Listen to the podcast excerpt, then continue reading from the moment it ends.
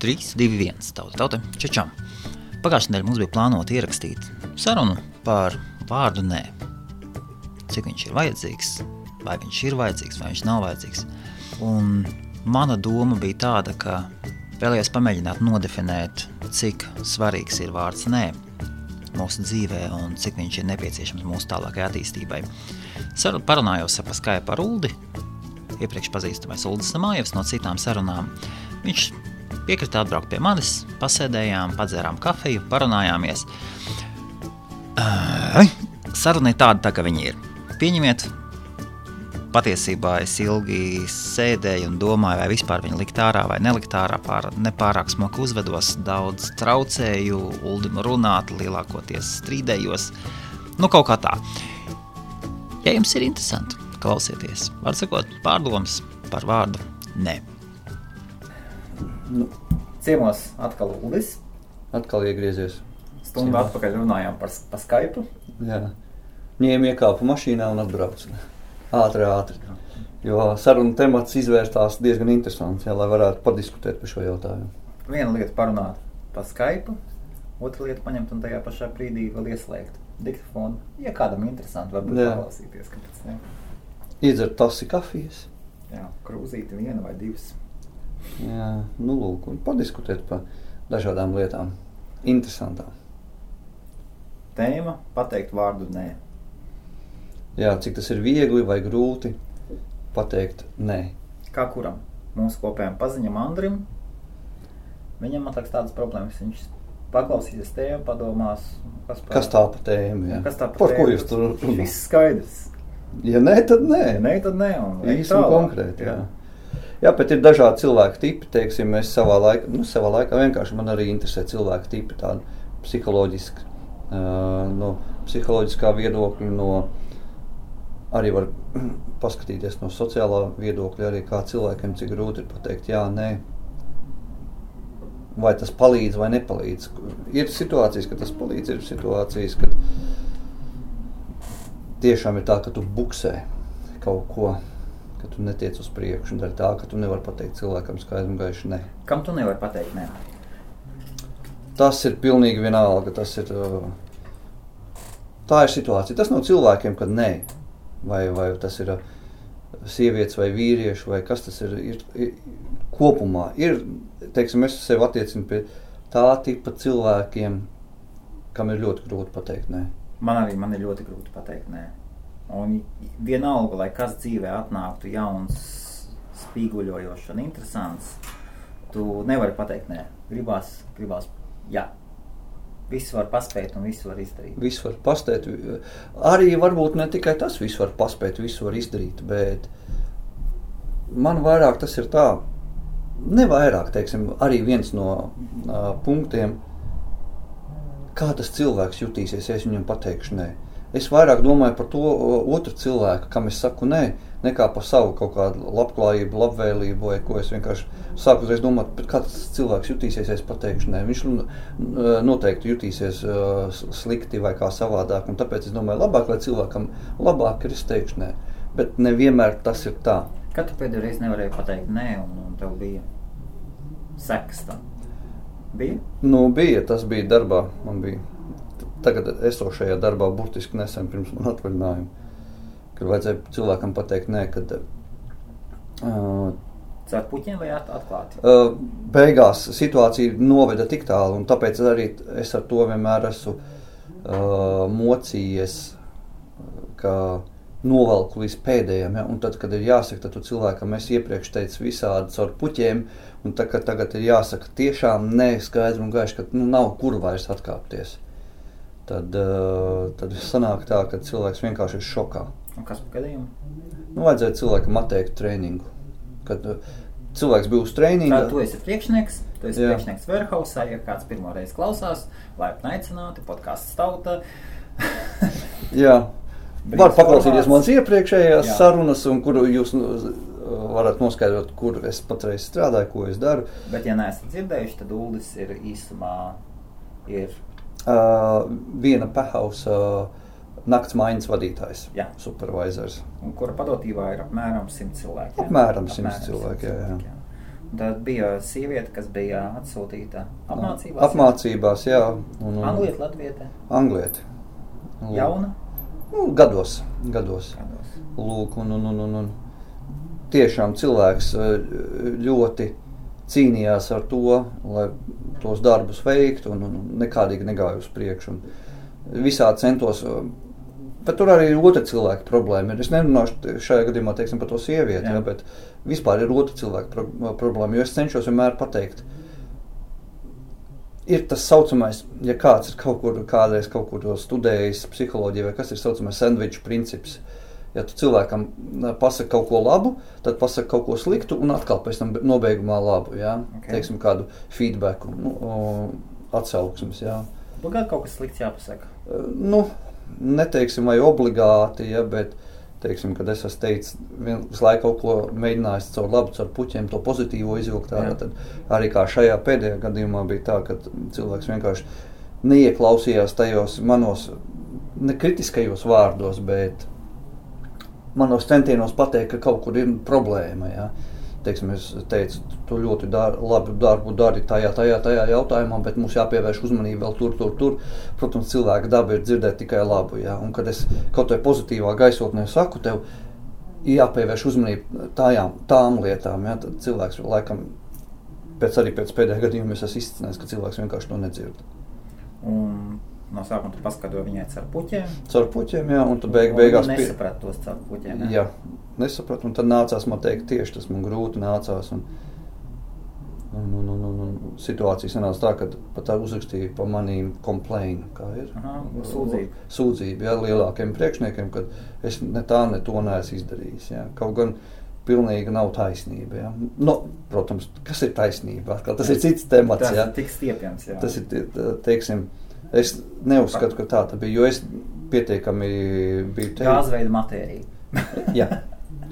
Lūk, bet tas ir, protams, viss atkarīgs no tā, kā tu pats to uztver. Tas ir arī viss. Tas tāds man nesenais gadījums, ja, bet šis nesenais gadījums man ir vilcies līdzi tādas situācijas sen, sen, no sen seniem laikiem. Ja. Un tas ir tik ļoti grūti un, un patiesībā tas ieved kādreiz strupceļā un ieved da daudzās problēmās priekš tevis paša. Ja tu uzņemies tik daudz atbildības, sakot cilvēkiem, jā, jā, jā, tu vari to, tu vari šo izdarīt. Neiet runa par solīšanu, iet runa par kaut kādu pienākumu uzņemšanos. Ja. Ja runa man liekas vispār par iekšē, iekšējo stāvokli, nezinu. es skatos, man pateikt, nē, vārds pateikt, nē, neatiecas tikai uz cilvēkiem. Es, piemēram, šodien ceturtdiena, es esmu apņēmies izdarīt vienu darbu septiņu dienu laikā, pabeigt. Un tas apņemšanās bija pirmdien. Es pirmdien mēģināju, otrdien un trešdien, un es neko neesmu izdarījis pa trīs dienām. Nu, tad jau noteikti būs kā uh, normāls students. Tagad cetur- pēdējā minūtē. ceturtā Ja. Diena, un, un nav tā, ka es ne, negribu, es, es ļoti gribu, bet es nespēju pateikt, nē, satikties ar interesantiem cilvēkiem. Rekupējam, 4. diena šodien ir 2012, bez 7 minūtēm 12, sēžam pie manas birojā. Es nevaru pateikt, nē, vēlmei satikties ar tevi un ierakstīt, piemēram, podkāstu, aiziet uz pusdienām. Man ir interesanti. Man vajadzētu mācīt pateikt, nē, es nevaru. Nu, jā, tā vietā, lai izdarītu to darbu, ko Jā. tu apņēmies, tu izdomāji kādu citu iemeslu atlikt to darbu. Jā, mē, un viss, kas bija, mēs vienkārši tikai višķiņu parunājām pa Skype. Jā. Un es tev Radās fiksā ideja. Jā. Un varbūt nav problēma tajā, kā pateikt. Nē, ir vienkārši tāds jāsaprot, ka tā, tā, tā, tev, tā tev prāts strādā. Un kaut kā ar to ir jācīnās.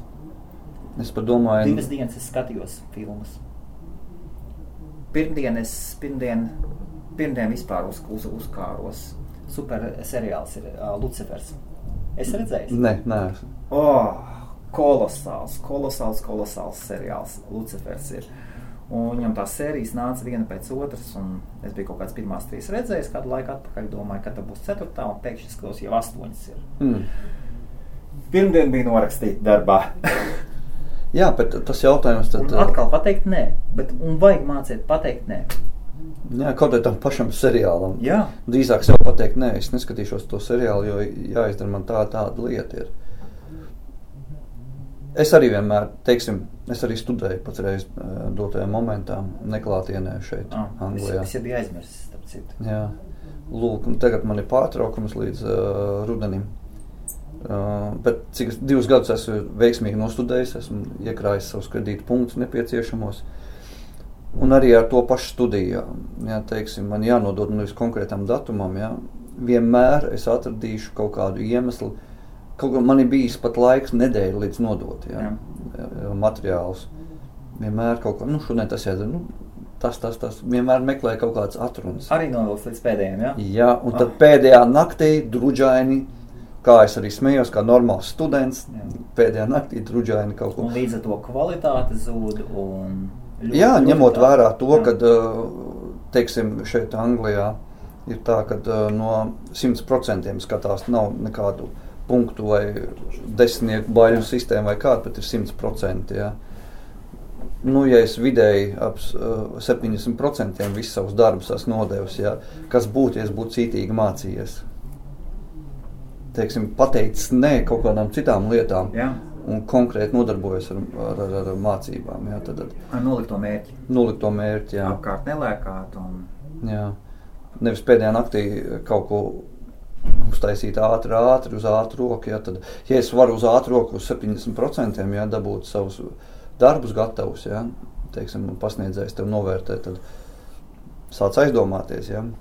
Bet tā ir mana daba. Vai Ā, kaut ko ar to darīt? Jā, tas, ka daba ir skaidrs. Un tā tu esi izveidojies no bērnības un, un sabiedrības ietekmes rezultātā, ģimenes sabiedrības. Bet ar to ne, arī jautājums, vai ir kaut, ko, vai ir kaut kas ar to jādara vai nav. Lūk, un es vienmēr par to esmu domājis. Kāpēc sevi vairs neizmainīs? Nu, man nav vairs 18 gadu. Es, uh, protams, cilvēks attīstās visu, līdz savam mūža galam. Visu laiku cilvēks attīstās, ir kaut kāda jauna informācija iegūst. Bet vai man to kardināli mainīt vai nogriezt un tad sev piespiest iet pret sevi, teiksim tā, es nezinu. Bet tu gribi būt produktīvāks. Jā, protams. Nu, tad vajag mainīt. Viss ļoti vienkārši. Nu, lūk, un vajag? atkal es jau sev, tikko tu pateici šo domu, es atkal savā smadzenēs uz jau šajā sekundē domāju, bet kā no tā izvairīties?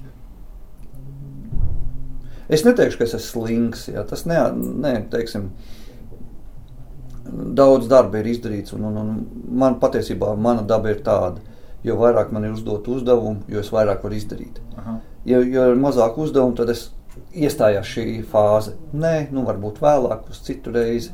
Bet, ja tu esi iekšā kaut kādā da da darbā, līdz ausīm, saka, tad.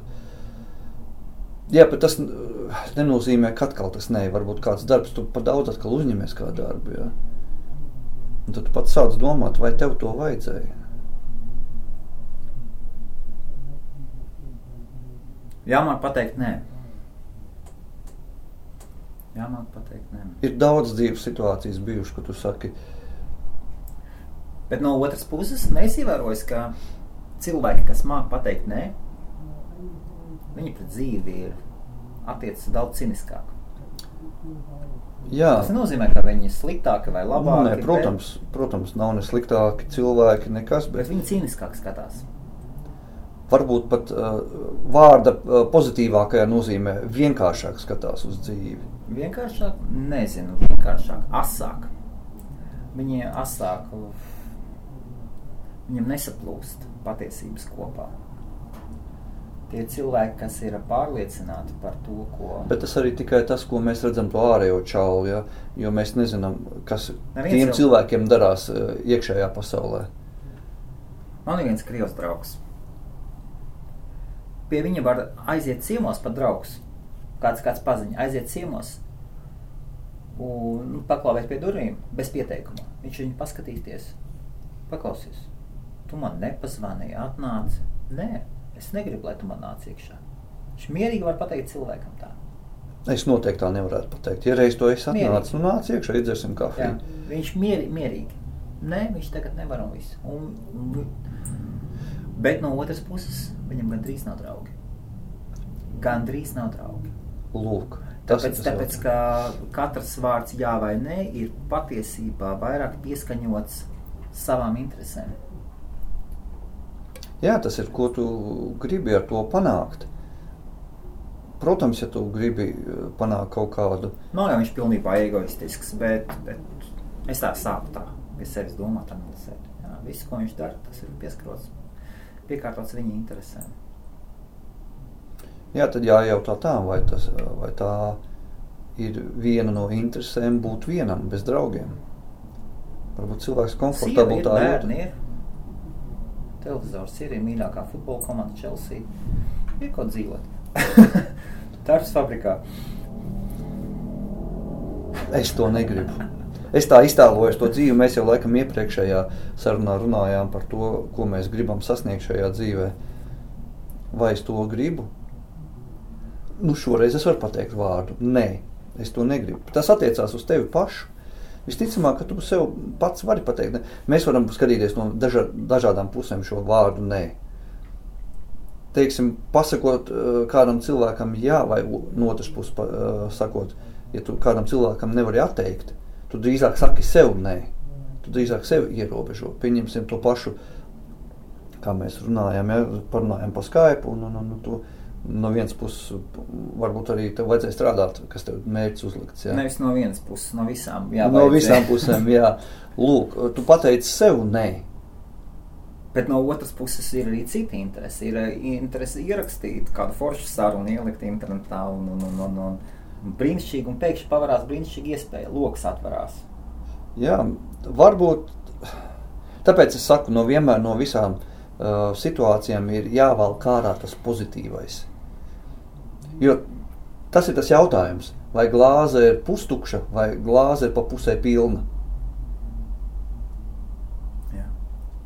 Varbūt, zin kā, varbūt nav nemaz tik pat traki to, pat, to nepateikt, to nē, bet ir svarīgi staigāt drošās pļavās, kur tu vari atļauties pateikt nē, kur tu vari atļauties noiet bišķiņos no taciņas.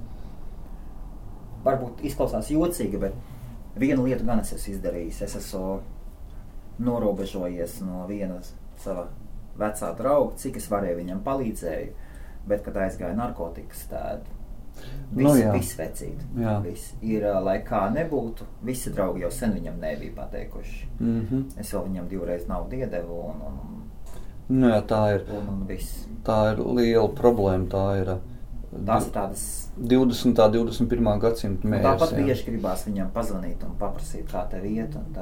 Nu, jā. Bet no otras puses, es zinu, ka es skatos apmēram, ko es gribu sasniegt. Es esmu dzirdējis tādu interesantu pieeju, ka paskaties uz sevi uz priekšu, piemēram, pēc pieciem gadiem. Mm -hmm. Nu, iedomājies, pēc, pēc pieciem gadiem, kas būtu ideāli, ideāli apstākļi, kādos tu sevi redzētu. Kas, piemēram, tavā gadījumā būtu ideāli apstākļi? Katrā gadījumā nestrādāt rūpnīcā, fabrikā. Jā, mēs runājam par ideāliem. Jā. Ja kāds, ja kāds no fabrikas Ā. klausās un sveicieni Artai, un, un, un kas tur vēl bija Sabīne, ja? es nezinu, viņa strādā vai ne. Ulis smaida, kula kurāda. Bet, bet, nu, tā iedzirdēta pers personāži. Un, un, un Andrim sveicieni! Andrim, sve- Andrim Petrovam baigi lielie sveicieni. Vecīt, tu sen neesi šeit bijis, un, un, bet tu visu laiku strādā. Un visticamāk, vajadzēja tev arī piedalīties sveiciens. šajā sarunā. Jā, šeit, šeit tieši Par vārdu nē, te būtu vienkārši tādi nē, nē uzplūdi. Jā, vienkārši, ko jūs teicat. Nu, tu tas paskaties. Pēc pieciem gadiem. Ideāli, pašā, pašā ideālā, ja tu varētu uzzīmēt sev, ja tu Hotabičam varētu paprasīt, Hatābičam, ja tu domā no senam Hotabičs tev pasakām. to paprasītu, jā, austrum pasakām, kad, nu kā tad, kādu tu savu nākotni gribētu pēc pieciem gadiem? Ko tu sev varētu ievēlēties? Redzi, Pas, sapņo droši. Vari publiski kaut ko pasapņot. protams, tā nav jau nekāda nu, īpaša noslēpuma. Teiksim, cilvēks vispār grib, uh, nu, es teiksim, neteikšu tā, bet galvenais ir, lai tevi nodrošinātu nākotni finansiāli. Piemēram, Uh, piemēram, tu maz, mazliet precīga, precīzāk. teiksim tā, Gribētu s- algotu darbu vai savu? kompāniju? noteikti algotu nē. Lūk, pirmais nē, ko es varu sev pateikt. Jā. Uh, arī viss pūlis tiek veltīts tagad sāku pēc. Jau atkārtošos, ko mēs runājam iepriekšējā sarunā, pēc mūsu uh, atvaļinājuma brauciena uz Spāniju. Jā. Uh, tad dažādas pārdomas sāka raisīties, un, protams, atsāku stipri domāt un jau arī rīkoties, lai uh, uzsāktu savu biznesu. Jā. Un, un, un tas ir, jā, tas ir mans mērķis. Tas mans mērķis ir uh, būt neatkarīgam, kaut gan cik tu vari būt neatkarīgs. Ja? Tad, labi, pēc pieciem gadiem, tā tu man sāc atkal apkārt lēkāt. Paņemam, uztai, uztaisam, uztaisam ideālo nākotni. Pieci gadi uz šo brīdi. Tev ir sama, sava kompānija. Man ir sava kompānija. Apmēram, savs- apmēram cik darbinieki? Uh, tas ir at... darbinieks, negribu darbiniekus. Nē, darbinieku vajag, jo tomēr. Bet Uh, ideālā tādu tā kā zvaigznes, nesasniedzamās zvaigznes, piemēram, pēc pieciem gadiem. nu, protams, uh, kaut kāda vidusmēra kompānija pēc lieluma, nevis apgrozījuma, ja teiksim. Tie paši sakrā ar to, ka es spēju vadīt simts cilvēkus, ja, pat 200, ja, kad sacot bija savā laikā iepriekš, tagadējā darbā. Redz, es jau sāku runāt par iepriekšējo Jā. darbu, ja. Nu, tagadējā darbā, kad man uh, pirms iepriekšējos Ziemassvētkos, nevis kas šajos bija, bet Jā. iepriekšējos Ziemassvētkos, ka visu aģentūras uh, kolēģiem kopā bija 200 cilvēki man pahausā. Un es biju viens pats, ja, tu man visi viņi bija jāvada. Tā kā vidusmēra 100-200 cilvēku darbinieki, es pilnīgi pieļauju, ka tādu kompānijas varētu izveidot. Un, un, un, Tādu tu sev gribētu. o, kāpēc ne? Labi, ok, tālāk. Tas ir tavs sapnis. Jā, jā. Tālāk. Uh, sapnis, kas jau man arī bija. Kādā jomā? Uh, Ideālā joma. Atkal tu virzies. Ideālā savu- joma, jā, es virzos at, ā, atpakaļ, virzos, kur es esmu pazaudējis ceļu, atpakaļ virzos uz internetu biznesu. Uh, teiksim tā, citi izvēlās platformu, sev kaut kādu fizisku veikalu, kur tirgot kādas Jā. lietas vai pakalpojumus. Es izvēlos mūsdienīgas tehnoloģijas un pieejas, tas ir internets. Tad, piemēram, kas tev tas par internetu biznesu būtu? Ideālais bizness. Tas nozīmē, ka tu tagad jau spēr virs soļus. Jā, jā, varbūt tagad to, ko es spēru, tos Jā. ā, soļus, tie ir vienkārši iesākums, jo Sānsoļi, jā. ā, varbūt ne sāni soļi, bet varbūt tieši kaut kāds solis, kur mēs pēc tam aiziešu sāniski. Ja? Aha, okay. Uh, Kas būtu ideālā kompānija? Delphi, kas tev būtu? Maza Amazona. Nu, varbūt arī pat uh, maza Amazone, ja, teiksim. Jo nav jau būtiski, ko tu tirgo. Ir būtiski, kā, kāda ir Maz, pa- mazliet konkrētāk. Iedomājies, ka tev kādā tagad tu vari pateikt precīzi, ko tu gribi. Labi, es, tā, es tev atļaušu ieturēt pauzi. Piemēram, es tagad domāju, es gribētu dzīvot Lielbritānijā. Viena māja man būtu Lielbritānijā, otra māja man atrastos, otra māja man atrastos Beļģijā. Kāpēc tieši Beļģijā? Tā ir dzīvē sanācis, ka man ir kaut kādi septiņi divu burtu beļģu domēni. Es plānoju vēl viņus iepirkt. Mm. Septiņi domēni, tas ir jau 1% no divu burtu tirgus. Katra vērtība ir apmēram 50-70 tūkstoši eiro. Mm. Atkal uz, uz gaisā izpūstā vērtība. Tas ir, ja nāk gada, gala pircējs.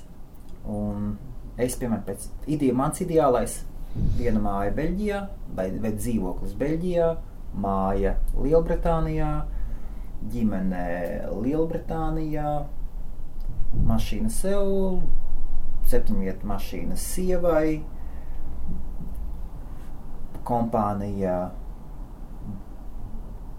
Angļu kompānija ar, ar, ar Beļģu, jā, ar, ar, ar Beļģu filiāli, nezinu, kas tur ir partnership vai kaut kāda. Un reģistrs. Es gribētu savu Beļģu interneta vārdu reģistru Mm. izveidot. Un līdz ar to, kur, piemēram, tagad, tagad tu aizies GoDaddy, nopērc komus, Mm -hmm. gribi.co.uk, aizies 1, 2, 3 reģi. Starp citu, no 1. datuma, no 1. marta pacēlās augšā cenas. Man Mhm. tur trīs reģā jābūt augstākām cenām tagad ir. Domēniem. Jā, domēniem. Un, un, un jā, es gribētu izveidot savu beļģu reģistru. Tāpēc, ka es redzu, ka tajā nišā ir ļoti liels caurums, ļoti liels caurums, ir nenormāls cenas. Par vienu domēnu atjaunošanu tev jāmaksā kaut 25, 30 eiro. Nu, tas ir, jā. platformas ir drausmīgas un nav vienots tirgus. Mm -hmm. Katrs, katra mazā Tieši Beļģijā? Tieši, tieši Beļģijā. Un tā ir un, un, Kā tev ar valsts franču valodu vai 11 flāmu valodu? Nulle. Nu, sākums labs. Bet, bet, bet tas, par to, tas ir par to plānu. Un darbinieki ne vairāk par desmit darbiniekiem es gribētu. Mhm. Tāpēc ar katru darbinieku ir problēmas. Kad Es es, māc, kad es zinu, mācījos, kad es mācījos Korejā, tad es tādu nezinu, vai nu tas tika iemācīts vai kaut kā sajūtu, ka darba vieta ir tava ģimene. Tev darbs nebeidzās piecos, tie vi- visi darbinieki tā ir tava otra ģimene. Līdz ar to tu manto viņa problēmas, manto viņa priekus, un es negribu simts cilvēku problēmas. Desmit cilvēki, es būtu laimīgs. Pietiek, jā. Jā, un, un, un man un kompānijai, kompānijai būtu investori un, un strādātu. Tas apmēram tāds. Bērni mācītos laimīgi, sievai nav jāstrādā. Un, un tālāk ir jautājums, kā uz to iet. Bet tavā gadījumā tas, tas ir apmēram Jā, tāds jā. tagad uz, do, uz doto mirkli. Un visi tie sāni soļi, ko es tagad speru, skaties, kā uz Tomēr to iet. ved kaut kur uz Viņi vienu. ved pilnīgi uz malu. Jā. Uz, un tagad, ja es paskatos, ja es gribu iet uz, ja es gribu iet uz to mērķi, tad kāpēc es vadu piemēram kādu, kāpēc ir kaut kāds fórums tautu, kā, kāpēc es maksāju cilvēkiem, lai tur raksta, kāpēc man ir kaut kāds lasjobs, kāpēc es braucu uz izstādēm. Tas viss ved malā. Jā, bet tajā pašā laikā varbūt tas uh, nevada malā, bet tas dod kādu pieredzi tev. Tā pieredze Jā, būs, bet, bet, tu. bet tas, ir tas, val, tas ir tas laiks, ko tu nevelti. Ko tu nevelti. Un tad tu paskaties, pēc pieciem gadiem tu gribētu būt tur, tas būtu tavs ideāls. Un tad tu paskaties tā. Un, ja mēs tagad novelkam tādu domās, uztaisam taciņu, kā līdz turienei varētu vismaz daļēji noiet, vismaz daļēji uz to virzienu virzīties. Tas jau izklausās pēc ilgtermiņa biznesa plāna patiesībā. Apmēram tā arī ir. Un tad tu skaties, viss, kas tev traucē, burtiski traucē. Piemēram, es rekrutēju tajā Black Magic kamerā. Nu, nezinu, cik 3500, es nezinu, cik ir ielikti. Nu, drausmas, nu, nu, nevajadzīgi izdevumi.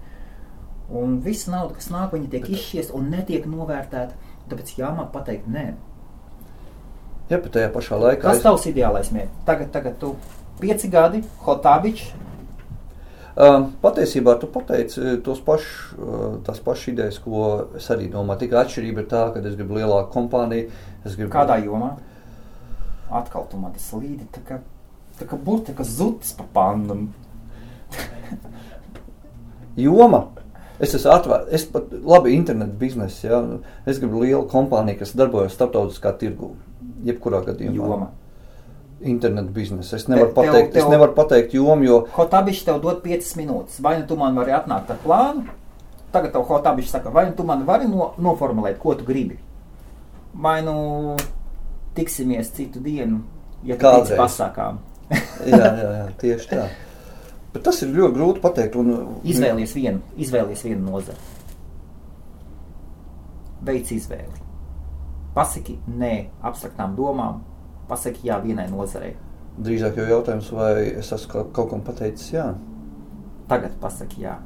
Tas ir tavs idejas, tās ir tavas domas. Pieci gadi. Pati ideālākā kompānija, kas, ko tu varētu vadīt.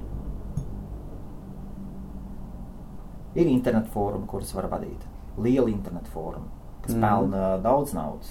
Ir ziņu portāli, ja tev patīk ziņas internetā. Ir bērnu preču, preču veikali. Viss kaut kas ir. Katrā gadījumā um, interneta veikals noteikti kaut kāds milzīgs interneta veikals. Un ko tirgot internetu veikalā? Nu, tirgot dažādas lietas. Aha, tā, tātad vairāk tā kā universāla veikals. Universāli veikals, bet vajadzētu citu. Es zinu, ka vajag citu pieeju, jo visi interneta veikali, kas ir uh, uz doto mirkli pieejami, ja, arī vietējā mēroga, liela eBay, Amazon un tā tālāk. Ja, tie ir. Vai cik, citu koncepciju? Kādu? Nezinu. Bet es zinu, ka tie vairs nestrādā. Tas ir noiets etaps, jo pārsvarā lielie tie projekti izšauja, teiksim, to tā pēdiņās izšauja, ja, kur ar eh, tādu interesantu koncepciju. Kāds noiet etaps? Kādā ziņā noiet? eBay un Amazon ir noiet etaps. Nē, nē, nē, nē eh, pieejai kā tādai. Starp citu, darbie cilvēki, ja kāds klausās, lūdzu, jums biznesa ideja, par kuru es, tā nav mana, par ko es nesen dzirdēju. Pērciet specializētas preces eBay un pārdodiet Amazonē. Un ja jūs strādāsiet, ja jūs strādāsiet 10, 12 stundas dienā, jūs savas 15, 20 tūkstošus mārciņas gadā nopelnīsiet. Gan drīz 100%. Amazonai cenas ir mazliet augstākas. Cilvēki tur ir gatavi, cilvēki, kas iepērks Amazonai, tik traki nesalīdzina cenas. Viņi vienkārši pērk to, ko viņi grib. Tas ir biznesa modelis, kas pašlaik strādā. Uh, viņu pašlaik, pie, viņam, pie viņa pašlaik ķerās klāt amerikāņi. Un viss, kas notiek Amerikā, apmēram pēc pusgada, pēc gada ienāk arī Ienāk šeit Eiropā, jā. Jā, tā. Šis, šis ir kaut kas pavisam jauns, un viņš tagad sāk attīstīties. Un, ja jūs gribat kaut ko no malas pamēģināt, nopērciet, nepērciet, nepērciet pārāk daudz, pa simts mārciņām nopērciet un pārdodiet Amazonē. Un nevis eBay pārdot, bet pārdot Amazonē. Tālāk visu tiksiet galā.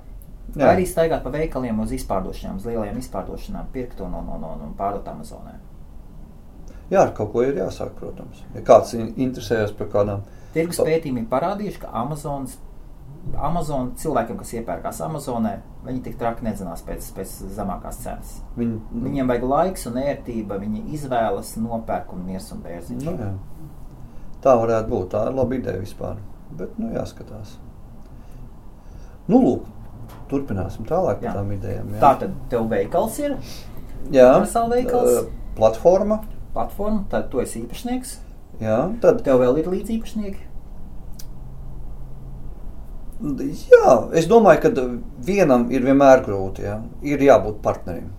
Tad biznesa partners, Biznesa partneris pat ne- investori. Es uh, no investoriem es gribu izvairīties, jo jebkurš uh, investors man ir tāda sajūta. Man, tā ir mana personiskā sajūta. Varbūt es kļūdos, varbūt es uh, neesmu pietiekami izglītots, lai to apgalvotu. Ja, man liekas, ka katrs investors, kas dod savu naudu, tā ir sveša nauda un par viņu ir.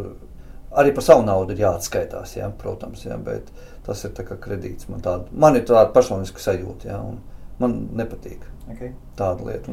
Tas, tas ir tīri tāds Subjektīvs viedoklis. Tas, tas ir mums no tās nākot, nākot, nākot no tā bloka valstīm. Un tev iedod naudu, ja tu viņu pazaudē, tad tev ved uz mežu. Nu, gan arī vai jā, ne uz- Eiropā notiek tomēr savādāk. jā, jā, bet nu, tā ir mana pieredze. Un, Jā. teiksim tā, nu, jā, protams, uh, biznesa partners. Tad, protams, tā kā okay. to arī izteicies, mā, es labprāt tomēr dzīvotu uh, Lielbritānijā arī. Kur čatamā Jebkurā gadījumā, Londonā? jā, šeit, dienvidpusē, jā, tuvāk Londonai.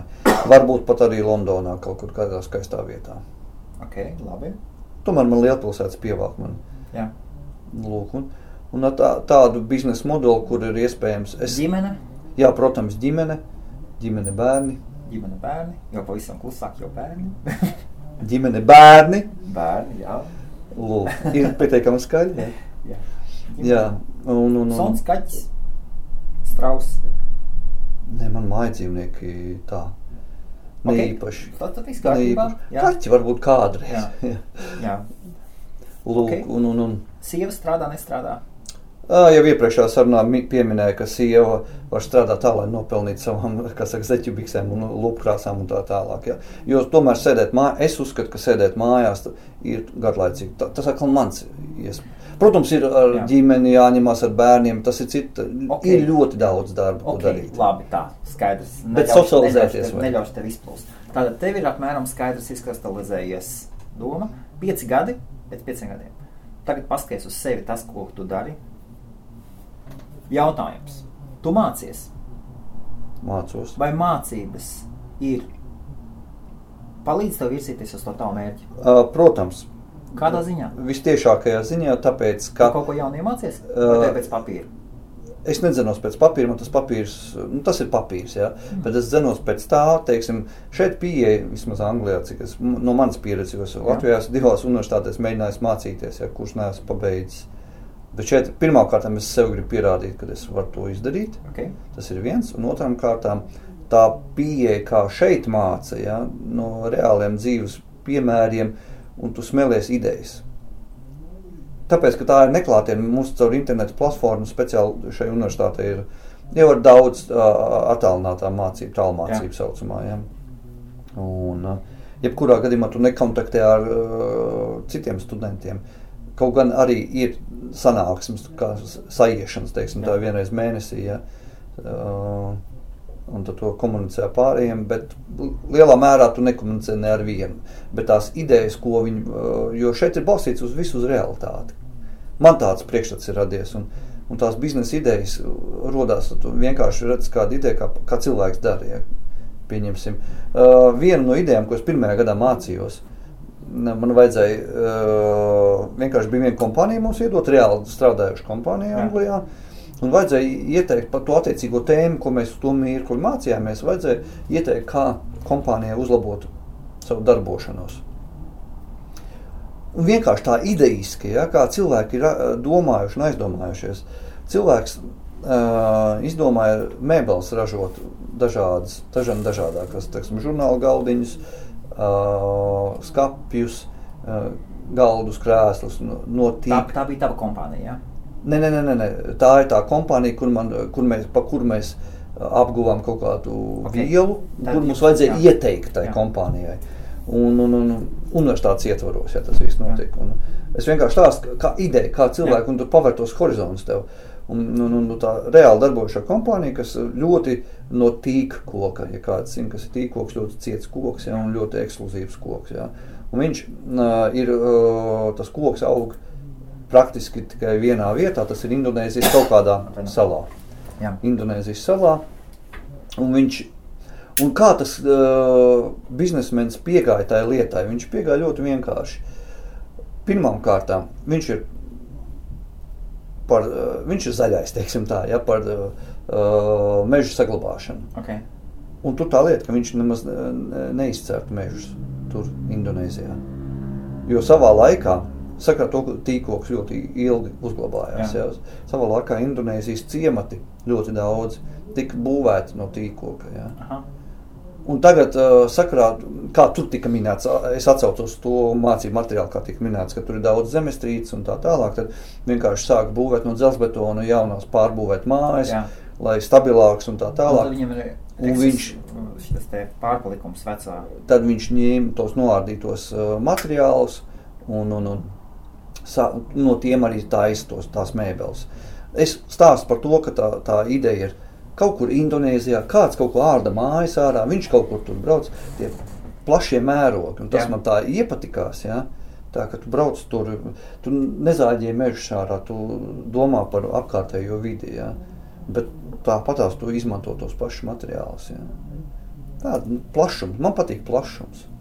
Es labprāt uh, dotu braukāt pa pasaules riņķiem. Ok, tātad tev universitāte tev palīdz. Jā. Iet uz tavu mērķi. Ir kaut kādas lietas, ko tu dari, kas tev, tu teiktu, ne, nebūtu pārāk produktīvs, vai tu teiktu, tu tik globāli skaties, ka viss, ko tu dari, ved uz tavu mērķi. Es jau kā teicu tikko te iepriekš, kad visu, ko es daru, es cenšos no tā izvilkt ārā kaut kādu pozitīvu un uh, kaut kādu sev mācību vai pieredzi, lai, lai es to varētu izmantot. Tagad es saprotu, ka tu vispār nespēji pateikt nē. Izņemot, tad, kad burtiski pienāk tev ar kaut kādu beisbolu nūju priekšā un dod papīru. Teiksi nē, un es vēl padomāšu, vai pateikt nē. Tad nu, arī no tā var kaut kādu. Arī no tā var pozitīvi iegūt mācību. Ja, teiksim, varbūt nākamreiz tomēr pateikt nē, ja, lai ne, netrāpītu ar beisbolu nūju. Jā, es, es skatos, jā, kā, kam pateikt nē, kam pateikt jā un tas dažādākās situācijas nepateikšana. Investē, in, piemēram, investējot domēnu vārdos. Es divas dienas atpakaļ pieņēmu lēmumu nomest nost 20 domēnus. Mm. Man bija, invest, man bija uztaisīta domēna pakete kopā ar attiecībā par cilmes šūnām. Mm. Man bija viena brīdi bija tāda optimistiska doma, uztaisīt pēdējo rāvienu savā dzīvē, tādu kārtīgo rāvienu. Un es biju domājis uztaisīt cilmes šūnas, zinu, kas ir cilmes šūnas, ja? Un cilmes šūnas iegūst divos veidos. Ga lielākie gal galvenie veidi ir tas, ka tad, kad piedzimst bērns, tad no saites, mm -hmm. tad no tās saites tur asins saglabā un no tām pēc tam var cilmes šūnas izņemt ārā. Un otra lieta ir, ka piena zobos saglabājas. cilmes šuns. Un es biju nopircis, un es biju domājis taisīt Teeth Bank. Mm. Zobu banku bija apmēram lielos plānos izdomāts, kas un kā ir. Ir fondi, ir, pie, ir vietējams, vietējās pašvaldības tādas fondi interesantiem, tādiem interesantiem projektiem. Un it kā es biju domājis nodarboties tieši ar to uzglabāšanu. Un te es biju nopircis 20 dažādas domēnas apkārt, tam bija izveidojis vienu mājaslapu ar unikālu kontentu. Un tagad es pieņēmu lēmumu nomest viņu nost. Kaut gan viņu pēc idejas varētu pārdot, jāatrod labā, jāatrod pircēju, jāatrod. Bet tajā ziņā, ka viņi man traucē, es pateicu nē, un, un, un pateicu nē tam, ka es naudu man būs katru gadu jāmaksā par uzturēšanu, par domāju vārdu uzturēšanu. It kā nav daudz, tur pieņemsim 3,50 par vienu domēnu Nu, nosaukumu. Tas nozīmē jā. 70 mārciņas gadā. Tā rupja. 7 mārciņas gadā. Bet tāpat tev ir jāpasaka vārds nē, un, un, un es gribu uz saviem beļģu dom domēniem tu, tuvoties. Un es nometu tos nost. Man nākošais ir, ā, un līdz ar to, ka es esmu pateicis, nē, bija grūti pieņemt lēmumu. Pie tam nomest nost mājaslapu, kas labi renkojās pēc, kas, kas Google ieņem ļoti Augsts vietas, jā. rankings, jā, tieši pēc noteiktajiem atslēgas vārdiem. Tur pa placentas uzglabāšanu un tādu. Mm -hmm. Tad bija grūti pateikt, toties tagad sirds ir mierīga. Un tā kā stress, tā kā tā, tā iedomājas, ka burciņā ir piepildīta pilns vai tā bļoda. Bļoda pilna ar ūdeni, bet ūdens vietā tev ir stress. Tad tu paņem burtiski tā kā kausiņu no tās bļodas, daļu to stresu sasmel, mm. -hmm. pasakot nē, tu viņu izmet ārā. Tā bļoda paliek vieglāka. Starp citu, uh, Un es redzu, ka tas man palīdz. Tas man palīdz pat tas palīdz izciest krūmus uz savu virzienu. Jā, un, bet uh, to, tā izklausās arī precīzi tā kā man. Ja, tu, uh, ar to, ka tu ilgu laiku nesaki nē, ja tu savelc ap sevi, ļaus krūmiem, jā. apaugt krūmiem, un tad tu cīnies ar ļoti lielām sakām, izcērtot tos krūmus, ja, tā tēlēni izsakoties. Un, jā, kādreiz ir tas ne jāpasaka uzreiz. Burtiski pēdējo dienu uh, piemērs, kas ar maniem, uh, es jau tev stāstīju, ja, paskāpju, ka mēs runājām, kas ar maniem notika. Un, un pateicoties Andrim, kurš ir vienkārši Pas, pastāst, pastāst visu kārtīgu, ko tu, tu man pastāstīji. Es to pastāstīju. Neko Lūk, kurš man izpalīdzēja tieši to uh, iedvesmoja pateikt, nē. Uh, es savai automašīnai nomainīju cukuru. uh, radio uh, un, un, un ieliku tādu mūsdienīgāku, saucamo aftermarket radio, Jā. lai var tur arī iekšā ar ekrānu, navigāciju, viss tāds uh, kombo, teiksim tā. Aha. Ja. Lūk, un, un, protams, uh, savu iepriekšējo, kas ir pilnībā darbojās, ja, to radio es gribēju no, arī ar ekrānu, gribēju notirgot vienkārši eBay. Ordinālais BMW radio. Un Jā. ordināls BMW, ne, ne pat radio, bet ekrāns, ja, jo viss BMW lielākā daļa ir aizmugurē bagāžniekā iemontēta radio, navigācijas, visi tie moduļi, ok. bet priekšā ir tikai ekrāns. Ja. Nu, lūk, to ordinālu tad es gribēju notirgot. Un tad beig, ilgi, ilgi tirgoju, tad beig, beigās viens man nopirka. Es priecīgi par labu naudu, Pa cik? par 195 mārciņām. Super. Jo jauno es nopirku par 260. Jā, tā kā Jā. ļoti, ļoti labs dīls bija. Nu, lūk, un tagad es priecīgs esmu notirgojis. Jā.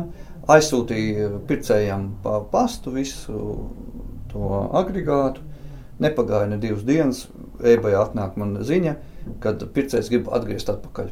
Tāpēc, ka ir ā, nedarbojošs. Un es tiešām pilnīgi šokā, ka prasa cilvēks atpakaļ naudu un ka sūtīs atpakaļ. Nu, es stāstu to visu Andrim. un Andris man saka, nu, tad nu, vajag uh, uzrakstīt, lai, lai atsūta kaut kādas bildes, lai paskatās, kas, uh, lai tu pārliecinies, vai tas ir tavs. Jo tik tiešām arī viņš ļoti labi zina to manu mašīnu, jo viņš daudz man palīdz arī viņu remontēt. Un, uh, kad mēs ņēmām nost, es atceros, viņš gāja pilnībā, viss darbojās. Jā. Es viņu to rādio, to ekrānu nemainīju tikai tāpēc, ka kaut kas nedarbojas, bet es gribēju savādāk, ekstras klāt vēl daudz. Nu, es pilnīgi pārliecināts biju to, ka viņam ir jādarbojas. Un tas pircējs raksta, ka kaut kāds ekrāns nerāda, pa pusi balts un kaut kā tam līdzīga. Nu, tad, tad pēc Andra ciešas vadības Jā. es sēdēju, sazvanījos ar viņu, sēdēju mājās, rakstīju uh, apakaļ uh, e-mail pircējiem. Un, un, un, grūti nācās, bet nu, sakrā to, ka man bija iedvesmotājs. Ja, jo es viens pats, to būtu darījis, es būtu samaksājis. Es uzreiz domāju, ē, labāk, mīļā, miera, labāk. Jā. Tieši tā. Mīļā, miera, labāk, lai viņš ņem to naudu, es ņemšu apakaļ. Jā. Nu, neko es neiegūšu. Cilvēkam ir raksturīgi izvairīties no problēmu situācijām. risināt problēmas. Jā. Jā. Nu, lūk. Un tad uzrakstīju, es pircējiem uzrakstīju e-mail, sakot, ka es gribu redzēt, ā, jo viņš jau atsūtīja arī jau bildes, ja Jā. ļoti zemes kvalitātes bildes, tur neko nevarēja saprast patiesībā. Jā, kaut kāda ekrāna tur redz, pusbalts viņš ir. Un es tad ā, rakstu, lai viņš atsūta augstākas kvalitātes bildes, jo aparāts nav atpazīstams. Vai tas ir mans vai nav? Viņš uzrakstīja atpakaļ, kad Un, ne, un, un pircējs kaut kāds čučmeks, ja? Jā, kā mēs šeit Anglijā sakām, babais. Jā. Jā. Nu, es nezinu, varbūt es kļūdos pēc spriežot pēc vārdu uzvārdu, kas viņš tur ir. Tā, Aha, tā varēja jā. mēs izsacīt. Ok. Es atvainojos, es mājas kafiju, ja, tā kā skaņas nāca. Uh, lūk, un, un viņš atsūta atpakaļ. Tā ir vienīgā iespēja, kā viņš var uztaisīt fotogrāfijas. Kad viņam nav mājās nekāda aparāta, viņš ir telefons. Es tā domāju, nu, man arī ir telefons. Es arī ar telefonu taisīju, man daudz augstākas kvalitātes fotogrāfijas ir. Lūk, tas rakstu viņam vēlreiz arī pēc Andra ieteikuma. Rakstu vēlreiz apakaļ, kad man, ne, ka man vajag augstākas kvalitātes bildes, jo aparāts ir ie- iemarķēts, lai novērstu krāpniecību klusums. Ilgu laiku nebija klusums. Man tieši bija jāiet uz darbu visu pagājušo nedēļu. Es domāju, nu, jo man līdz šodien, kas mums ir 17. datums, Jā. līdz šodienai man vajadzēja uh, pēc eBay noteikumiem labprātīgi piekrist samaksāt Jā. naudu atpakaļ. Jā. Jā. Nu, tad es arī vakar uh, jau biju brīvdiena, man vakars ar ņēmu un aizsūtīju viņam vēl, vēlreiz. Protams, Andris atkal man ieteica, jā. Aizsūtīja atgādinājumu, ka es gribētu augstākas kvalitātes bildes. Un, bet, bet Jānis tad nebija pārāk.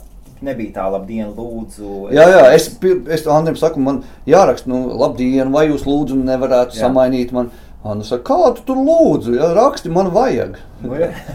un viss, jā, nu, lūk, un, un tas, nu, es tā domāju, es tāds pieaudzis cilvēks jau un tā vēl ņemos, tā kā maz bērns prasīt, jā, nē, bet tā ir, tā, Tā, ir mana tā esam būtība. izaudzināti. Jā. Tā esam izaudzināti. Lūk, un, un, to atgādinājumu, kad gribu uh, tās bildes. Un tad palasīju, palasīju to po, policiju, eBay Jā. arī. Un tad izsacināja tā, ka pats eBay ieteica, es sazvanījos ar eBay, tur ir telefona numurs, kuros sazvanīties.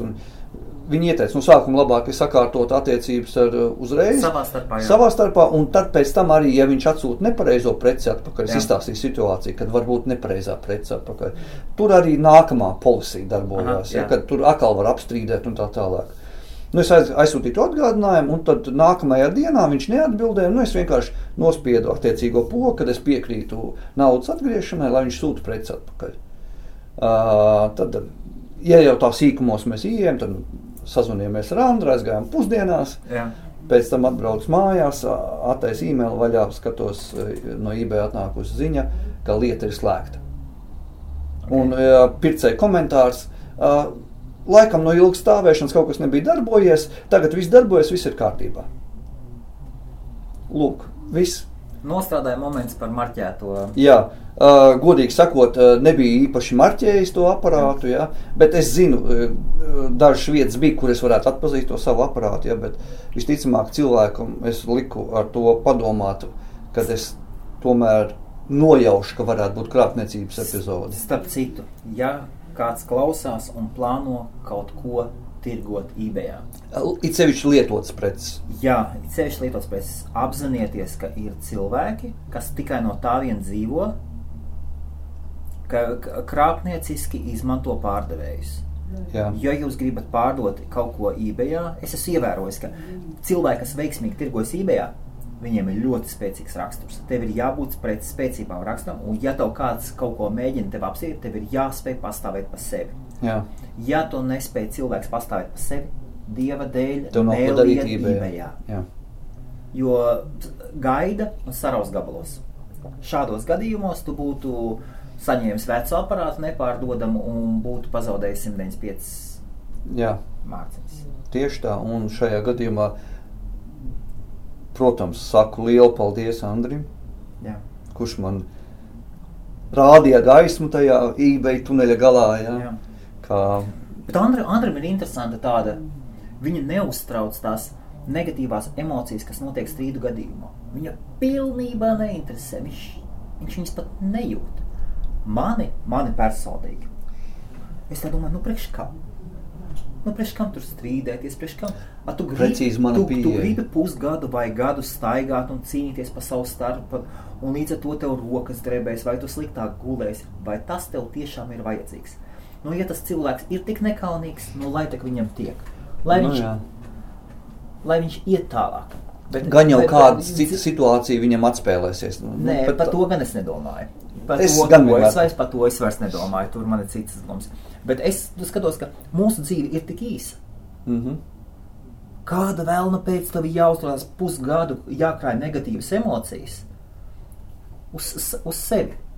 Vieglāk ir norakstīt piemēram kaut kādas 200 mārciņas, Jā. nekā staigāt un uztraukties visu laiku. Tā ir tāda mūsu pieeja. Ja, teiksim, tā, Bet esam- Andrim ir pilnīgi pretēji.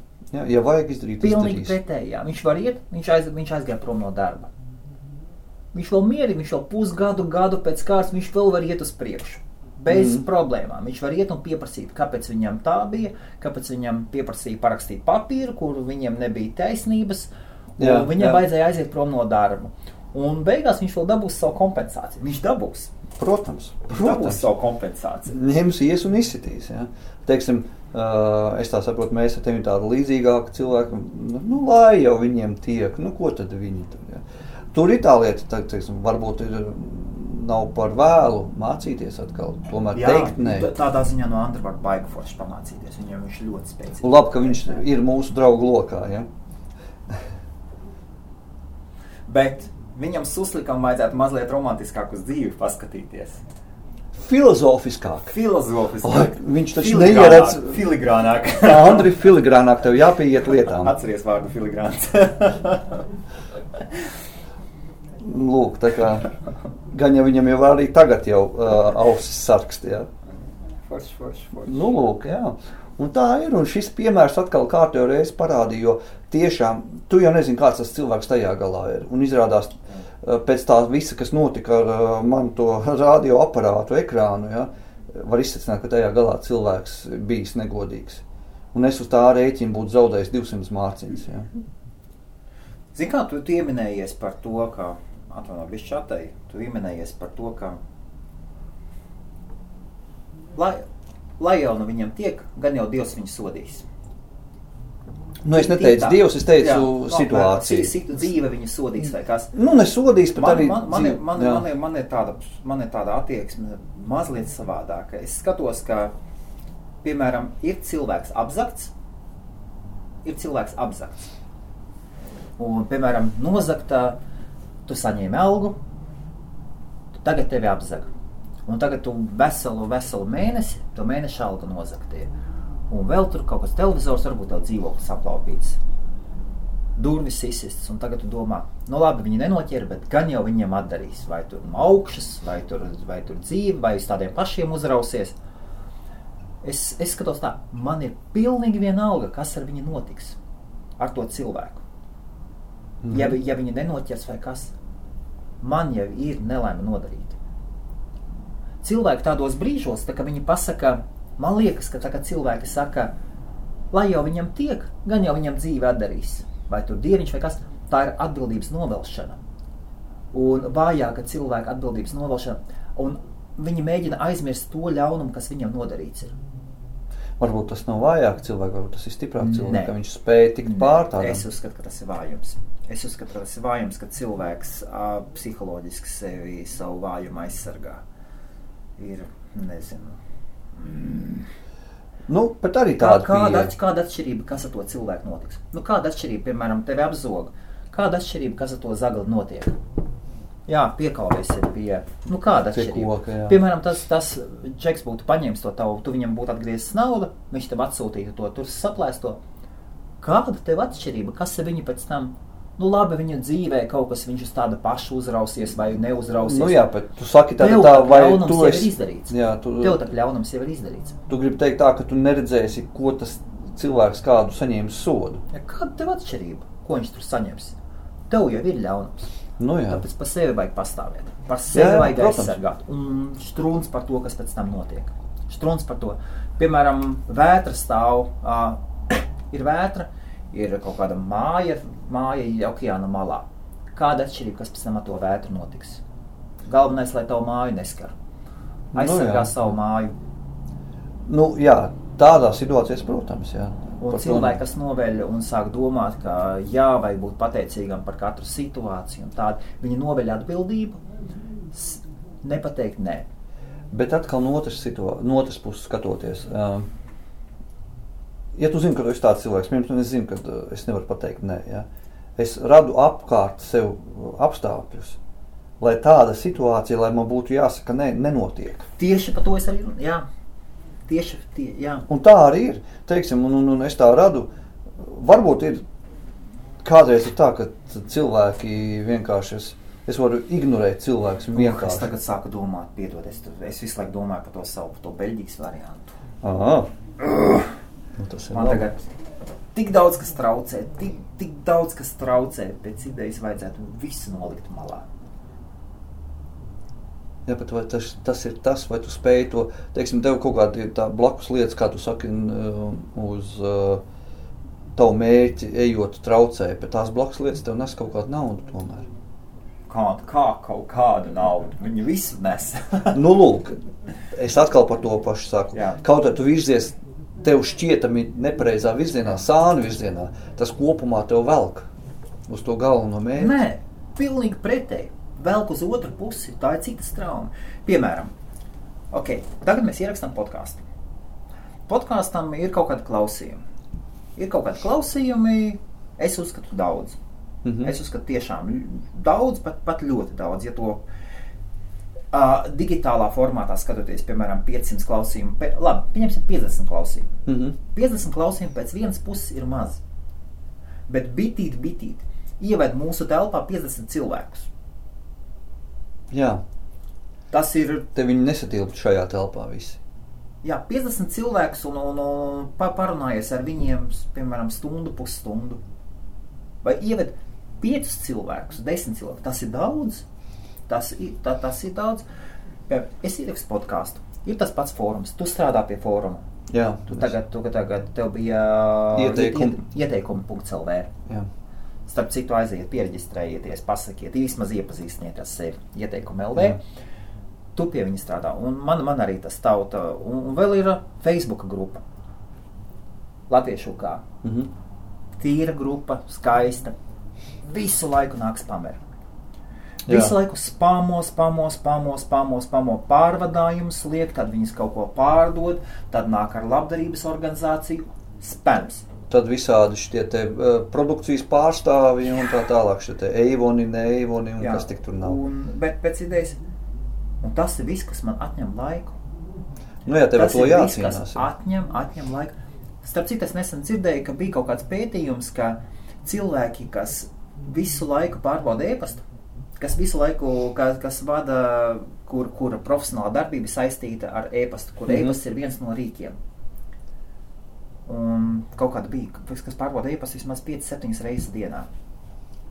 Tas nozīmē, ka viņi arī atbild uz e-pastiem. Katrs, katrs, katra atbilde nes apmēram 1,7 attiecībā 1 pret 1,7 gandrīz. Viena atbilde tev radīs divas reizes vairāk sarunas turpmākās ar Mhm. nākotnē. Un dienas beigās tev IQ ir samazinājies par desmit vienībām. Einsteinam tad bija kaut kāds 162, ja, nekļu, ja es nekļūdos. Mhm, mhm. Ja es nekļūdos eh, kaut kāds. Nu, par, Nu, saka, ja pār pa simts, tad ir. Uh, Jā, 120, tad viss ok. Mhm. Cik es, cik es saprotu. Var, un, un atkal tas ir uh, tik sen nepārbaudīts ziņas, ka, un ja tev pa desmit vienībām dienas beigās ir samazinājies tavs IQ, viņi pētīja tieši, tieši, tieši par e-pastiem. Mm -hmm. Un tas ir jautājums, jā, vai tev tiešām to vajag? No vienas puses tā ir investīcija. Tā ir investīcija. Tu kaut ko veido, aug, un tu veido materiālu, labi digitālu materiālu īpašumu kaut kādu, bet, bet, bet vai tas vērt tev uz tavu mērķi? Tavi ieteikumi. Šajā- Tavi ieteikumi. Tavi ieteikumi. Kā portāla tā- ieteikumi, .lv administrators, mani ieteikumi. Atkal reklāma. Ja? nē, nē, nu, uh, es Kā, kā, tā, kā tev ieteikumi, piemēram, tev palīdz vai traucē? Cik tu šodien laiku veltīji ieteikumiem? piecēlu, man rīt rit, rituāls vienmēr ir pieceļos, iedzeru kafiju, ieslēdzu ieteikumus, apskatos, kas ir notiek, padomāju, ko. Es zinu, daudz man pie tā jāpiestrādā. Domas, cik tev aiziet. Tu un tagad padomā, cik tev domas un viss aiziet projektam, kurš patiesībā nav tev saistīts ar uzņēmumu Lielbritānijā, ar Ne, tavu veikalu. pilnīgi ne. Vispār nav. Un tagad tas tā ir tā pretējā strauma, kas tev nes pretējā virzienā. Bet tajā pašā laikā, labi, piekrītu tev. Ok. Bet tajā pašā laikā, tagad es mēģināšu tev pateikt, nē. Kad es Pasaki. tam nepiekrītu, ko tu tagad saki. Pasaki, Jo pasaki. uh, es jau teicu iepriekšējā sarunā, ka visu, ko tu dari, no tā tu visu var kaut ko sev izvilkt kādu labumu, pozitīvu lietu, vai arī uzkāpt pieredzi priekš tava konkrētā uh, projekta. Par tiem pašiem ieteikumiem, ja? Ok, uh, par tevu pašu uh, internetu veikalu. Jā, Man, stop. Ah, nu jā, labi. Man? Jā. uh, nenodarbojoties ar šo uh, biznesu vai teiksim, nodarbi, nodarbi, tas nav biznesa, es ar ieteikumiem nekādu naudu nepelnu dotajā mirklī. Jā. Ar šo nodarbi, uh, ja es nesāku darboties, es nesāktu pirms citiem gadiem, kad es sāku studēt pašmācības ceļā caur, saka, Google universitāti. Ja? Kā kodēt mājaslapas, kā uh, pēc tam optimizēt viņus uz uh, meklētājiem. Ja ir tāds liela grupa SEO, Search Engine Optimization. Ja, ja es to nebūtu darījis, tad man būtu, ja es atvērtu to internetu veikalu tagad, ja, un Jā. man būtu jāalgo cilvēki, kur man varētu sastāstīt pasakāņas lietas. Atcerieties, mēs runājamies par logo izstrādi. Tev vien, viens klients, kurš logo samaksā cik tos tūkstošus. 25,000 dolāru. Es pieņemu, cilvēki ir biznesmeņi, darbojās, bet mans uzskats ir, viņi pārmaksāja tikai tāpēc, ka viņi nezina, kā uztaisīt logo. Bet tajā pašā brīdī, brīnišķīgi, tagad iedomājieties, biznesa īpašnieki. Viņi neattaisītu sev to uzņēmumu 70 gadus atpakaļ, Mm -hmm. kur uzņēmumam 70 gadi. Jā, Viņi nedarbotos savā sfērā, bet viņi mācītos, kā mainīt lampas, kā krāsot sienas, kā taisīt elektrību, lai, to, lai Piekrīt. nemaksātu elektriķiem. Un tajā pašā brīdī viņiem ir apgrozījums 15 miljoni.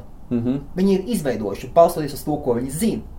Pasakot visam pārējiem, nē, viņiem apgādā apgrozījums 15 miljoni, un viņi var pasūtīt logotipu vienā no labākajām kompānijām uz doto mirkli, dabūt kolosālu rezultātu. Es esmu logotipus taisījis. nu, jā, es redzēju, ka gadus logotipu tiešām ļoti vienkārši, un tas Un tur, tie, tur tiešām tur komanda strādāja. Jā, tika veidots ASV, tādu arī, arī Lielbritānijā tādas kompānijas aģentūras var atrast. Bet viņi samaksāja nopietnā aģentūrā, un tāda arī cena bija. Un dabūja savu. Viņi var atļauties. SEO, tev nav jāzina SEO. Tev, tev ir jābūt draugiem, paziņām, kuriem tu uzticies, kuriem tu uzticies, kuri tev var ieteikt speciālistus. Lūk, Mans draugs, mans draugs neļauj tev turpināt. Tas krievs, ko es teicu, kas Jā, vienmēr jā. ir mākslinieks, cīniski man pateikt, nē. Viņš saka, man nav jāzina lietas. Man, man ļoti patīk viņa pieeja. Viņš saka, ja man ir problēmas ar datoriem, man nav jāiet formā. Es at, atnākšu pie tevis uz kafiju. nu pieeja. Man ir jā. jābūt draugiem, kas man ir jābūt draugiem, paziņām no tās jomas. Ja man ir jāpērk mašīna, man ir, kam, man ir pie kā aiziet, paprasīt, un tur ir speciālists. Un viņš tā pateiks visu. Ja man ir vajadzīgs, es nezinu, ja, ja tev būs vajadzīga domas par SEO, tagad tu esi nonācis situācijā. Tagad ir kaut kāda tev sava zināšanu bagāža, Mhm. Kas stop, sarkanā gaisma ir nepilnīga. neprofesionāla, nepārbaudīta un ar daudz kļūdainiem pieņēmumiem. Tā jau ir realitāte. Nē, to es pilnīgi piekrītu. Un tagad, balstoties uz savu nepilnīgo informāciju, tu viņu īstenosi savā biznesā, tā vietā, lai ietu pie profesionāla, kas katru dienu sēž ar to darbojas, zina, kas ir industrijā mainījies, kas nav mainījies, kas ir svarīgāks, kas mazāk svarīgs. Un lūdzu, tu esi pazaudējis laiku, kodējot, mācoties patiesībā nevajadzīgas lietas. Lūdzu, jūsu gājiens. Mans gājiens, ok, mēs Jā. Šeit šahu spēlējam. Labi, Mierīgi. mans gājiens. Mans gājiens ir Un, un sekojošs. tajā pašā brīdī, kamēr tu par visu to domāji, tajā pašā brīdī es tev nedošu tavu gājienu vēl teikt. Tu nedarīji tas, kas tev jādara. Tagad tu taisi ieteikumus, tu varēji mierīgi mācīties. Tā vietā, lai tu strādātu pie ieteikumiem, tu varēji mācīties pie savas, pie savā universitātes. Tu varēji lasīt grāmatas, tu varēji domas virzīt mācību virzienā. Tu varēji virzīt domas savā biznesa, jaunā biznesa virzienā. Bet tomēr ir mans sakāmais tagad. Mans sakāmais ir sekojošs. Tev ir jāzina, es nesaku, ka nav jāzina, nav, vai ir jāzina pilnībā viss. Ja? Tu Jā. nekad neko visu neuzzināsi. Ja? Jā. Uh, bet, ja kurā gadījumā orientēties tajā jomā, tev ir jāsaprot, kur tu orientējies. Ja Piemēram, tu, ja tu taisi internetu biznesu, ja teiksim, Ok, ja tu taisi internetu biznesu, tev PHP valoda jāzina? es viņu nezinu, bet es aptuveni Nē. saprotu, Vai ir Nē, vajadzīgs? nav. Nav. Par SEO, par SEO to, ko teici. Jā, Visu, ko vajag zināt, var tev pastāstīt speciālists, bet tikai speciālists. Divu stundu laikā. Tev var izlikt visu uz papīra. Stunda, divas stundas, vairāk nevajag. Speciālistam, kas orientējas, cilvēkam, kas neorientējas sfērā, viņš, viņš nespēs tev, viņš nespēj, nespēs tev pastāstīt, tāpēc ka pats īpaši ne, nesaprot, kas un kā strādā. Par SEO tev vajadzīgs speciālists un divas stundas laika. Tajā pašā laikā tu gribi investēt tur divus, trīs gadus savā zināšanās. Kas vēl tev jāzina, lai internetu biznesu vadītu? Tu man nesmaidi, tu saki, Nē, es, es, skatos, es kā- varu uzbrukt. jā, jā nav, nav viss ir kārtībā. Un, un pat moments ir Man tāds, pašam ir dusmas uz sevi. Jā, jā. ko es Tāpēc tu es izmanto mani, jā. jā. Es, zinu, ko Es jebkurā gadījumā uzskatu, joprojām uzskatu, ja, ka tomēr kaut kādas zināšanas tev ir jābūt, lai tu orientētos tajā lietā.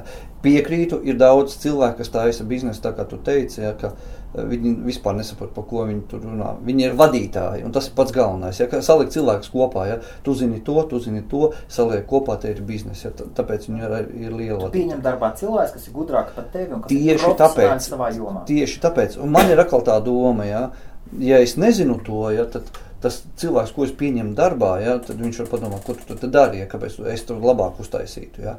Teiksim, jā, ka Kurš tā pateiktu? Man ir tās, tā- tās ir tavas domas. tās ir manas domas. Bet realitātē? Realitāte neviens to nepasaka. Jā. Protams, eh, arī tagadējā darbā strādājot, vai es zinu par tām mašīnām, kas tur pako tos mandarīnus un tā tālāk. Jā. Labi, es esmu strādājis arī iepriekš kā laimīdars, ja, bet tāpat tās. Es zinu, ka tur ir mašīna minders, tur ir inženieris, nu, lai viņi tur ņemās. Ja. Man tas, jā. es pat neiedziļinos. Ja. Un viņi negrib iedziļināties tavā darbā. Nu, man pārsvarā ir liela daļa kolēģi, kas, eh, kas vēl uzdod jautājumu, ko tu tur dari vispār. Ja? Tāda sajūta, ka tu neko nedari. Un tad man rodas pretjautājums, labi, es varu aiziet prom nosacīt. Ja? Tad kurš sakārtos, kā, kuru darbu tev taisīt? Kurš sakārtos, teiksim, stāv uh, jau smagā mašīna, ja, lai tu ielādētu attiecīgi produktu, bet tas produkts ir pēc saraksta ieplānos, tur jau ir pēc rīta puses taisīta, mašīna ieradusies agrāk, un, ir, un gadījumā, ja tu neaizsūti to mašīnu laikā, tad pēc tam saucamies speciāli jāsūta, ja, kas maksā bargu naudu aizsūtīt, ja.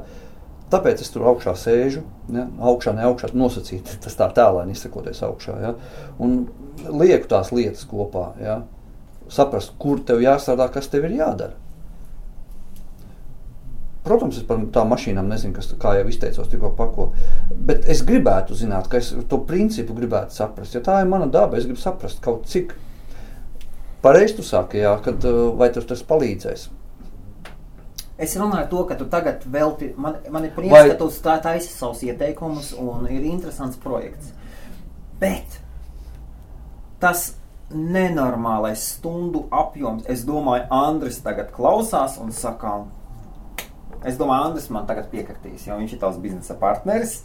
Un, un, un, un, un Viņš grib, lai tu darbotos ar, ar jūsu biznesa ideju. Varbūt ne tik daudz ar ieteikumiem. Jo tas laiks, ko tu dod ieteikumiem, tu noņem no Stefānijai. Biznesam Stefānijai, nevis kādai abstraktai sievietei. Abstrakta sieviete izklausās jauki. Jā, ar daļiem Jā. kāju pirkstiem. Tas tāds iekšējs joks. Savēji sapratīs. Jā, nu, protams, protams. Un, un, un. Tāpat mums visiem ir savi pamatdarbi. Un Tur mēs veltam laiku tā, kā mēs veltam. Jā, bet es, Bet tas nav pamatdarbs. bet Es tas nav- tieši par to Mm. Šā vai tā varbūt ir. tiešām jāmāk pateikt nē. Varbūt tiešām, jā. Varbūt mēs tagad varam savā starpā noņemt, pieņemt lēmumu, kam pateikt nē. Nevar vai ne? Nē. Nevar. Es arī, es, es, Reku, es, lūk, nevar. arī šeit ir. Nē, es nevaru pateikt. Es jau pateicu, nē. es, es arī nevaru pateikt. Bet tas ir kā, kā, kāda, kādas nokrāsas. Nē, tas ir. Var izšaut. Var izšaut. Tas ir, var, var, izšaut, var izšaut tas, ko mēs darām, tie, tie daudzie projekti, ko mēs darām, viņi var izšaut. Piemēram, tā Japānas projekts ir tā Japānas Mhm. mājaslapa. Viņa tur tāda sēž, sēž, sēž. Viss. Šodien rekur ar, ar pēc, jā, pēc tagad e-pasta saraksts, kas, sākās kādus divus gadus atpakaļ, trīs gadus atpakaļ sākās. Ir izvērtusies par tādu, ka man izskatās savas aģentūras, kā, aģentūra, kas grib ar mani strādāt. Un likt savu kanto, savu klientu reklāmas iekšā un prasa, vai viņi par to var komisiju saņemt. Nu, lūk, tomēr kaut kas ir novedis. Uzreiz var izšaut. Jā. Es tikai par to, protams, nav, tu neesi visu pasaules lāpītājs un neko tu ne, neizzināsi visu. Bet tajā pašā brīdī. Tajā pašā laikā, ja tu kaut ko dari, tad tev ir jā, saka, jātur roku uz pulsu. Ja? Teiksim, un, un, un. Kamēr viens projekts nav aizgājis vai pietiekami, teiksim, ir zināmas lietas, kā tu pieminējies ja, par to mūsu projektu ar Andriu. Ja, teiksim, ir zināmas lietas, kur mēs tagad stāvam un gaidām uh, attiecīgas rīcības no citiem cilvēkiem. Ja? Jā. Jums mēs- joprojām logotips nav gatavs, jā? Jābūt šajās dienās jau. Oi, ka es to jūsu teikumu dzirdu visu laiku. Es atļaušos bišķiņu pakņibināt ar, ar pirkstiem. Uh, uh, bija viena forša definīcija. Tu turpini runāt, jā. Jā, jā. Kāda definīcija? Fokus, fokus. Focus, focus definition. Uh, bija, bija interesanta. Rekurīra. No. Ir, ir, ir, ir vārdam angliskais vārds focus, kā saka, focus, la, ja latviski mēs izrunājam. Tad angliski to saka, viņi saka tādu interesantu abreviatūru izveidojuši, ka focus nozīmē follow one course until successful. Jā. Tad seko vienam, tad fokusēties nozīmē seko vienam ceļam, Vienai- izvēlies vienu ceļu, līdz esi veiksmīgs vai līdz tas ir veiksmīgs. Follow one course until successful. Tas ir ideāliem cilvēkiem. Es saprotu, mums, mēs gribētu pateikt, ka mēs esam savādākie un tādi. Es nepiekrītu, tāpēc, ka es nesaku, ka jāņem ir Jā. desmit lietas, ja, jo, Es gribētu, lai tā varētu. bet ir dažādi apstākļi. Tu izvēlējies vienu lietu, un tu ņemies, ņemies, ņemies, ņemies, ņemies tu, Bet ļoti bieži mēs aizējām, aizējām greizi, tāpēc ka mēs mētājamies apkārt. jā, arī, arī piekrītu. Kā ar vienu, jā, protams, ir daudz piemēri dzīvē. No dažādiem, to var dzirdēt no televīzijas raidījumiem vai žurnāliem, un tā tālāk. Ja, kad cilvēks ir darbojies 20 gadus kaut kādā jomā, uh, un pēc tam, trī, kad pagājuši 30 gadi, tad viņam kaut kas izšāvis. Ir, ja. Piemēram, es saprotu, es tev atkal neļauju turpināt. Man ir tāda audio grāmata, nopirka pa suši. mm -hmm. Uh, iemesls, es esmu saviem dažiem paziņām teicis, man tāda interesanta lieta, man NVO arī patīk.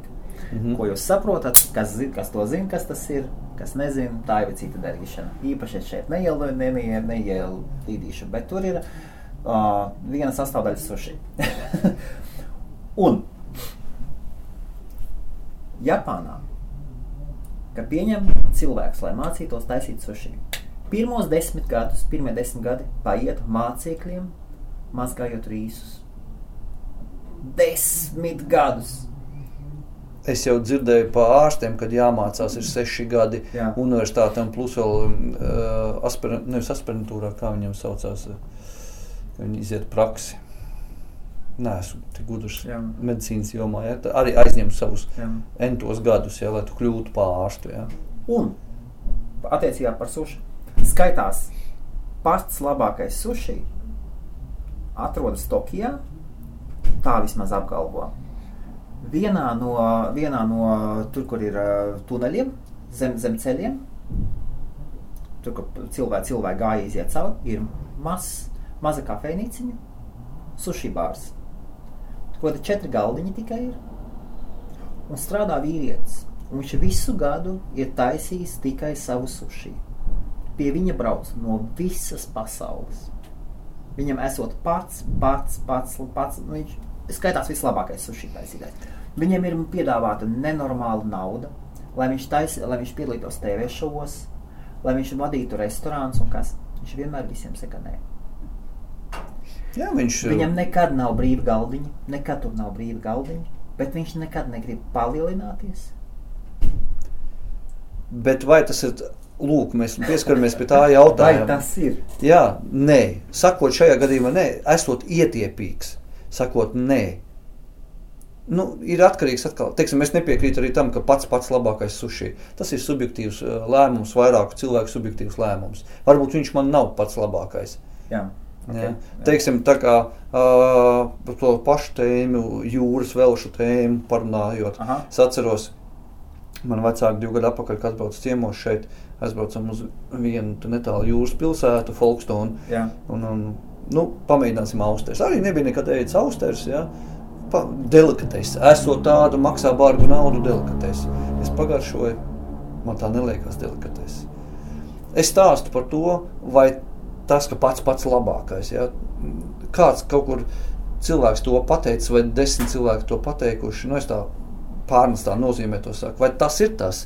Un otrs jautājums, vai tas, ko sakot visu laiku, nē, vai veids, vai viņš jūtās harmonijā ar Tā sevi? sīvēnās, tu esi izbojājis visu tematu par vārdu nē. Varat teikt, varat neteikt, varat sakot, tavā, tavā noskaņā tu sevi aizstāvēsi. Es uzskatu, ka man ir problēmas. Tā tu sāki runāt par austriem, man sagribējās ļoti ēst. Mēs iesim plēst. Mēs drīz iesim pusdienās. Jā. Mēs tagad iesim pusdienās. Pulkstens viens ir. Nē, mēs drīz iesim pusdienās. Nē, mēs liesējam, mēs visi mēs slēdzam plēs ārā. Tā, tavs pēdējais novēlējums. Mēs ši, uz šito mēs apstājamies. Ko tu saki par vārdu nē? Es Īsts kopsavilkums. īsi kopsavilkums. Uh, nē, ir jāsaka. Man pie tā pašam jāpiestrādā personiski. Bet, kā vienmēr ir, bet, bet vienmēr ir uh, dzīves situācijas, kas uh, tev liedz. Piemērs īsi, kamēr mēs ātri Nē, nobeidzam. nē, bez dzīves piemēra. Bet ir Tas ir arī tāpēc, bet tad viss.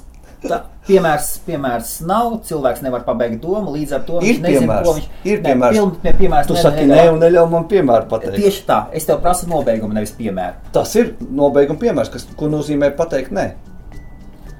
Nē, es jums saku, nē, cilvēkam tika divi iespēja, viņš viņu nespēja izmantot bez piemēriem. Viss. Es viņam saku, nē, darbie draugi, nāciet nākošo reizi, klausieties.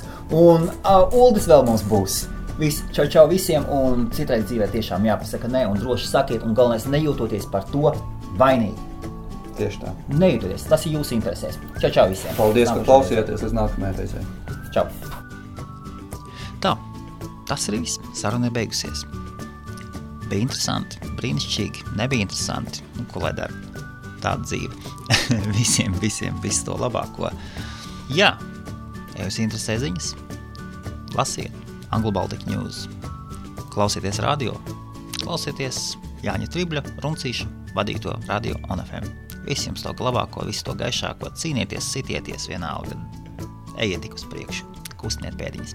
Čau, čau, jauka diena. Ar jums bija kopā Helmuts un podkāsts Tauta.